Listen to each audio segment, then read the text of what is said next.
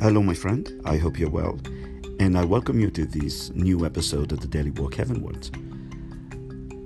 We are entering into a special week of dedication to God where we present ourselves to Him in Christ. Let's open our minds and our hearts to receive the Word of God. Let us pray.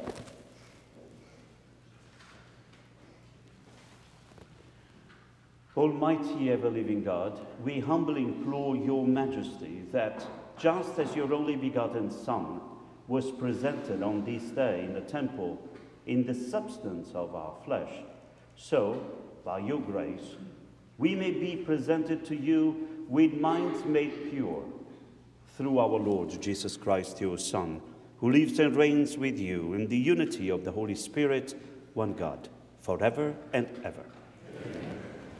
The Lord be with you. And with your spirit. A reading from the Holy Gospel according to Luke. Glory to you, Lord. When the days were completed for their purification according to the law of Moses, Mary and Joseph took Jesus up to Jerusalem to present him to the Lord, just as it is written in the law of the Lord. Every male that opens the womb shall be consecrated to the Lord, and to offer the sacrifice of a pair of turtle doves or two young pigeons, in accordance with the dictate in the law of the Lord. Now, there was a man in Jerusalem whose name was Simeon. This man was righteous and devout, awaiting the consolation of Israel, and the Holy Spirit was upon him it had been revealed to him by the Holy Spirit that he should not see death before he had seen the Christ of the Lord. He came in the Spirit into the temple, and when the parents brought in the child Jesus to perform the custom of the law in regard to him, he took him into his arms and blessed God, saying, Now, Master, you may let your servant go in peace according to your word, for my eyes have seen your salvation, which you prepared in sight of all the peoples, a light for revelation to the Gentiles, and glory for your people Israel. The child's father and mother were amazed at what was said about him. And Simeon blessed them and said to Mary his mother, Behold, this child is destined for the fall and rise of many in Israel, and to be a sign that will be contradicted. And you yourself a sword will pierce, so that the thoughts of many hearts may be revealed. There was also a prophetess, Anna, the daughter of Phanuel of the tribe of Asher. She was advanced in years having lived seven years with her husband after her marriage, and then as a widow until she was 84. She never left the temple, but worshipped night and day with fasting and prayer. And coming forward at that very time, she gave thanks to God and spoke about the child to all who were awaiting the redemption of Jerusalem.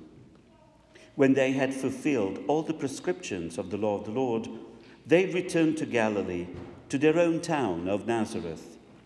The child grew and became strong, filled with wisdom, and the favor of God was upon him.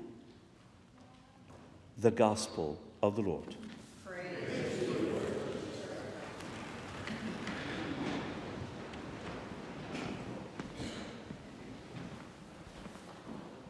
Today we celebrate the feast of the presentation of the Lord, and it's a great joy to celebrate it on a Sunday because it's always celebrated on February the 2nd.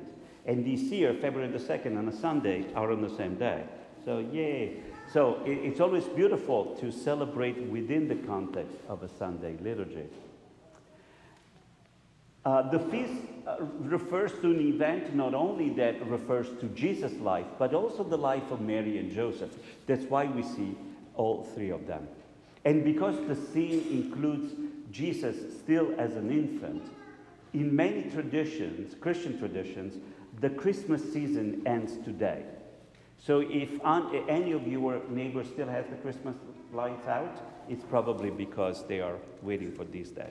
Or maybe late. That's okay. But for us, as far as we're concerned, we are celebrating this feast. Now, in other traditions, this holiday, this event is known by many names, but different names. But are, they are all referring to the same event. In some traditions, it's called the purification of Mary, because it's part of what we heard. In other tradition, it's called the Feast of the Encounter, or the feast, feast of the Revelation of God. Or perhaps you're familiar with this word, Candlemas. In Italian, it would be candelora. It's something to, de- to do with candles. And why is that? Because Jesus is now being revealed, is being presented and known as the light of all people. And in fact, on this day, at one point, there was a tradition that we would bless all the candles that are going to be used uh, throughout the year as a parish. So it, it, the, the, the, concept is for us to keep the, the, the, image of the light, of the candle, the light, in, uh, in mind as we go through it. But okay, so this is an event in the life of Jesus, Mary, and Joseph. They're all involved in this. How about us? What are we supposed to do with this holiday? First of all, let's clear the word because today the word presentation is, it may have lost the meaning because now we hear a PowerPoint presentation, okay? Or sometimes we use words like the, the awards this year will be presented by. So, what is behind this? It, it's not just an introduction, okay? It's not just uh, something that we receive passively. There is something very important, and of course, something that we should all claim for our own life and put it into practice. So, first of all, what is the context of the, the, the whole thing? The presentation of the Lord would happen 40 days after the circumcision, which would have happened after eight days. And at that particular time, even though the circumcision, the mother of the child may or may not have been there, the, the presentation of the child, the firstborn, to the temple was done after the ritual of purification was completed for mom. And uh, I have to tell you, in some cultures, like the Italian culture, I think up to the 50s, it was very common to have a child baptized. Obviously, I read about it, I wasn't around, okay? That the child would be baptized and mom would still be at home, recuperating, okay? And then later on, the child would be presented uh, and, and mom would be around. So what happened? They bring the child to the temple. And these particular stories, you know, Mary had to do something, Joseph had to do something, and of course, Jesus had to be presented, and there, there is a sacrifice as well. It's a very complex um, ritual. But what matters to us is to understand that as Mary and Joseph are bringing Jesus into the temple in order to complete the ritual, Simeon, they are interrupted twice. The first time by Simeon, these men who knew in a spiritual way that he would be able to see the salvation of Israel. And he takes the child. You know, I always visualize this story. Imagine, you know, Mary and Joseph had no idea who this guy is. Okay, so this guy comes along and takes baby Jesus. Say, yo, this is the child of God. This is the son of God. Handle with care. Um, anyway, he takes it and he says this beautiful thing. He says, Lord, now let your servant go in peace according to your word.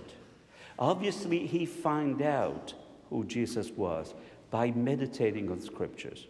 And this reminds us of what we celebrated last Sunday, right? The Sunday of the Word of God. We as Christians cannot get claim the mind of Christ unless we fill it with the gospel.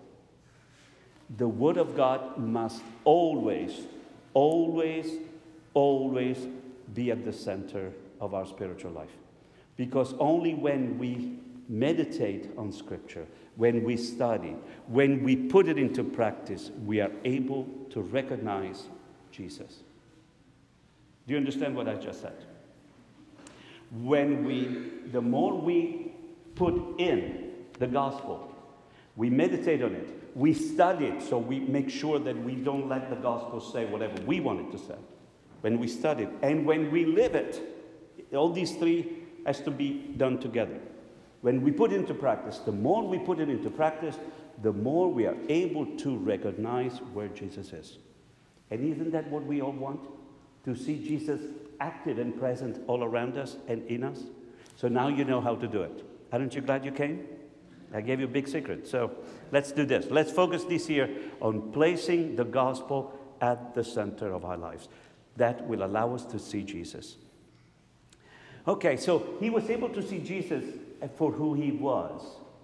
And as he is praying, he says something interesting.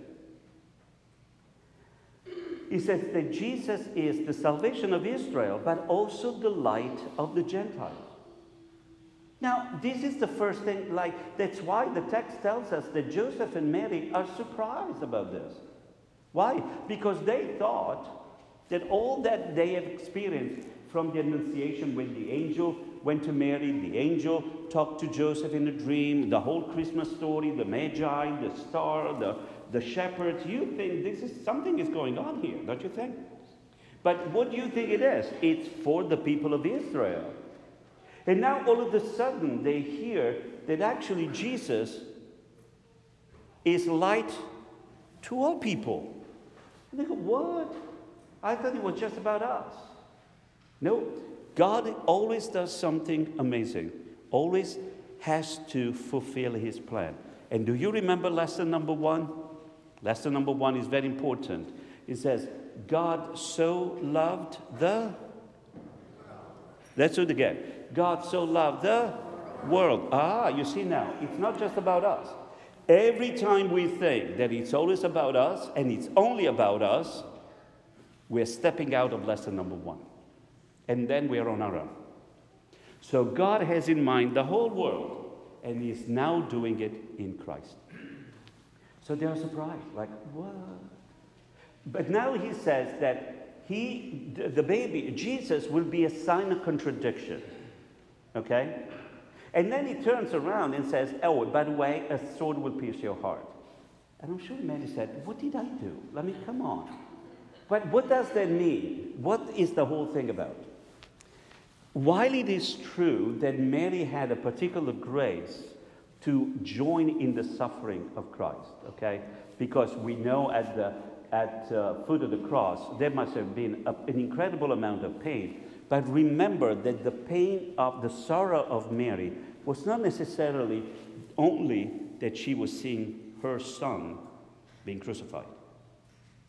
But she knew that that was child, the Son of God. And she had to give up God for God, out of God. But in order for us to understand that, you have to come back on uh, during the Lent and the Triduum. That's when we really try to enter into the mystery of her sorrow. So this reference has something to do with that, yes. But there is something that probably we are missing if we think that's only about that. The symbol of the sword, as we read in the letter to the Hebrews, especially, a two edged sword, refers to the Word of God.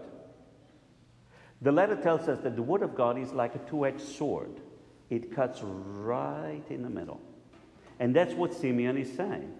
He's saying that now this child, who is the light of all people, meaning through him all people can see clearly what's going on. But it is this child, it is Jesus, who separates and makes something right and something wrong. So things are right not because we like them or because we agree to them.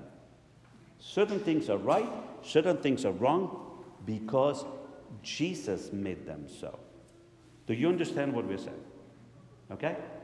It's not about, well, I like that, so it must be right. Eh? I like it is an opinion. Being right or wrong for us Christians is determined by what Jesus has revealed to us. So that's the conversion. But that is exactly what comes out when we can see clearly who we are, who the others are, and who God is. And in order to see clearly, we need the light. And who is the light? Jesus. You understand how the whole thing makes clear? So now this is what Simeon is saying. Like, whoa, this child is different. But this child will be the sign of contradiction, meaning putting two things against each other. Something is good, something is bad, something is wrong, something is right. He determines everything. And that should be like uh, for us as well. Unfortunately, too, too many of us think that if we agree to something, well, then God should agree too. And if the church doesn't agree to it, the church is wrong. God is wrong because everybody should agree with me. Do you know people like that? Believe me, I, was one of them. Then I, I encountered Jesus, and Jesus said, Dude, who is the light of the world? And I had to yield. Now, I still have my opinions, but I have to let those things go through the cross so that I can see Jesus as light of the world. So now what does it mean, therefore, to present the child to the temple? It means to dedicate the child. It means to claim the child as it belongs to God. Okay, that's what the idea is. Like now the child and God have a special relationship. And we have experienced that on the day of our baptism. So now we want to reclaim that too. But now we have some information. We want to say, God, you are my God, you are my Father. I want to behave as what, according to what you did, adopting me as member of your family, and therefore I am your child.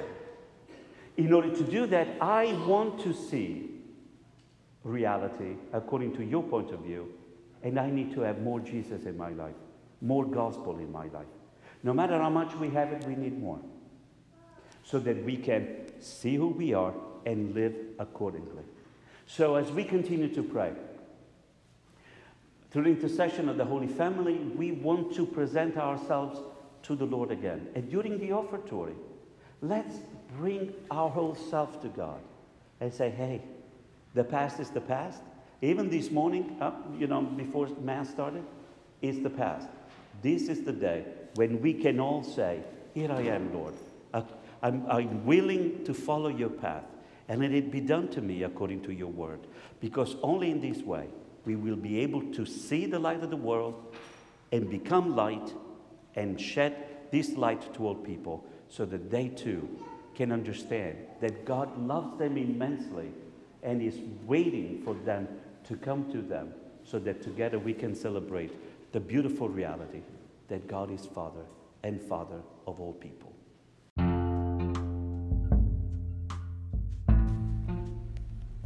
I hope you felt inspired to make a choice of God this week. And let's continue to pray for one another so indeed we may grow in the awareness of God's love for us and witness that God wants all people to be members of His family. I wish you well, and I'll talk to you soon.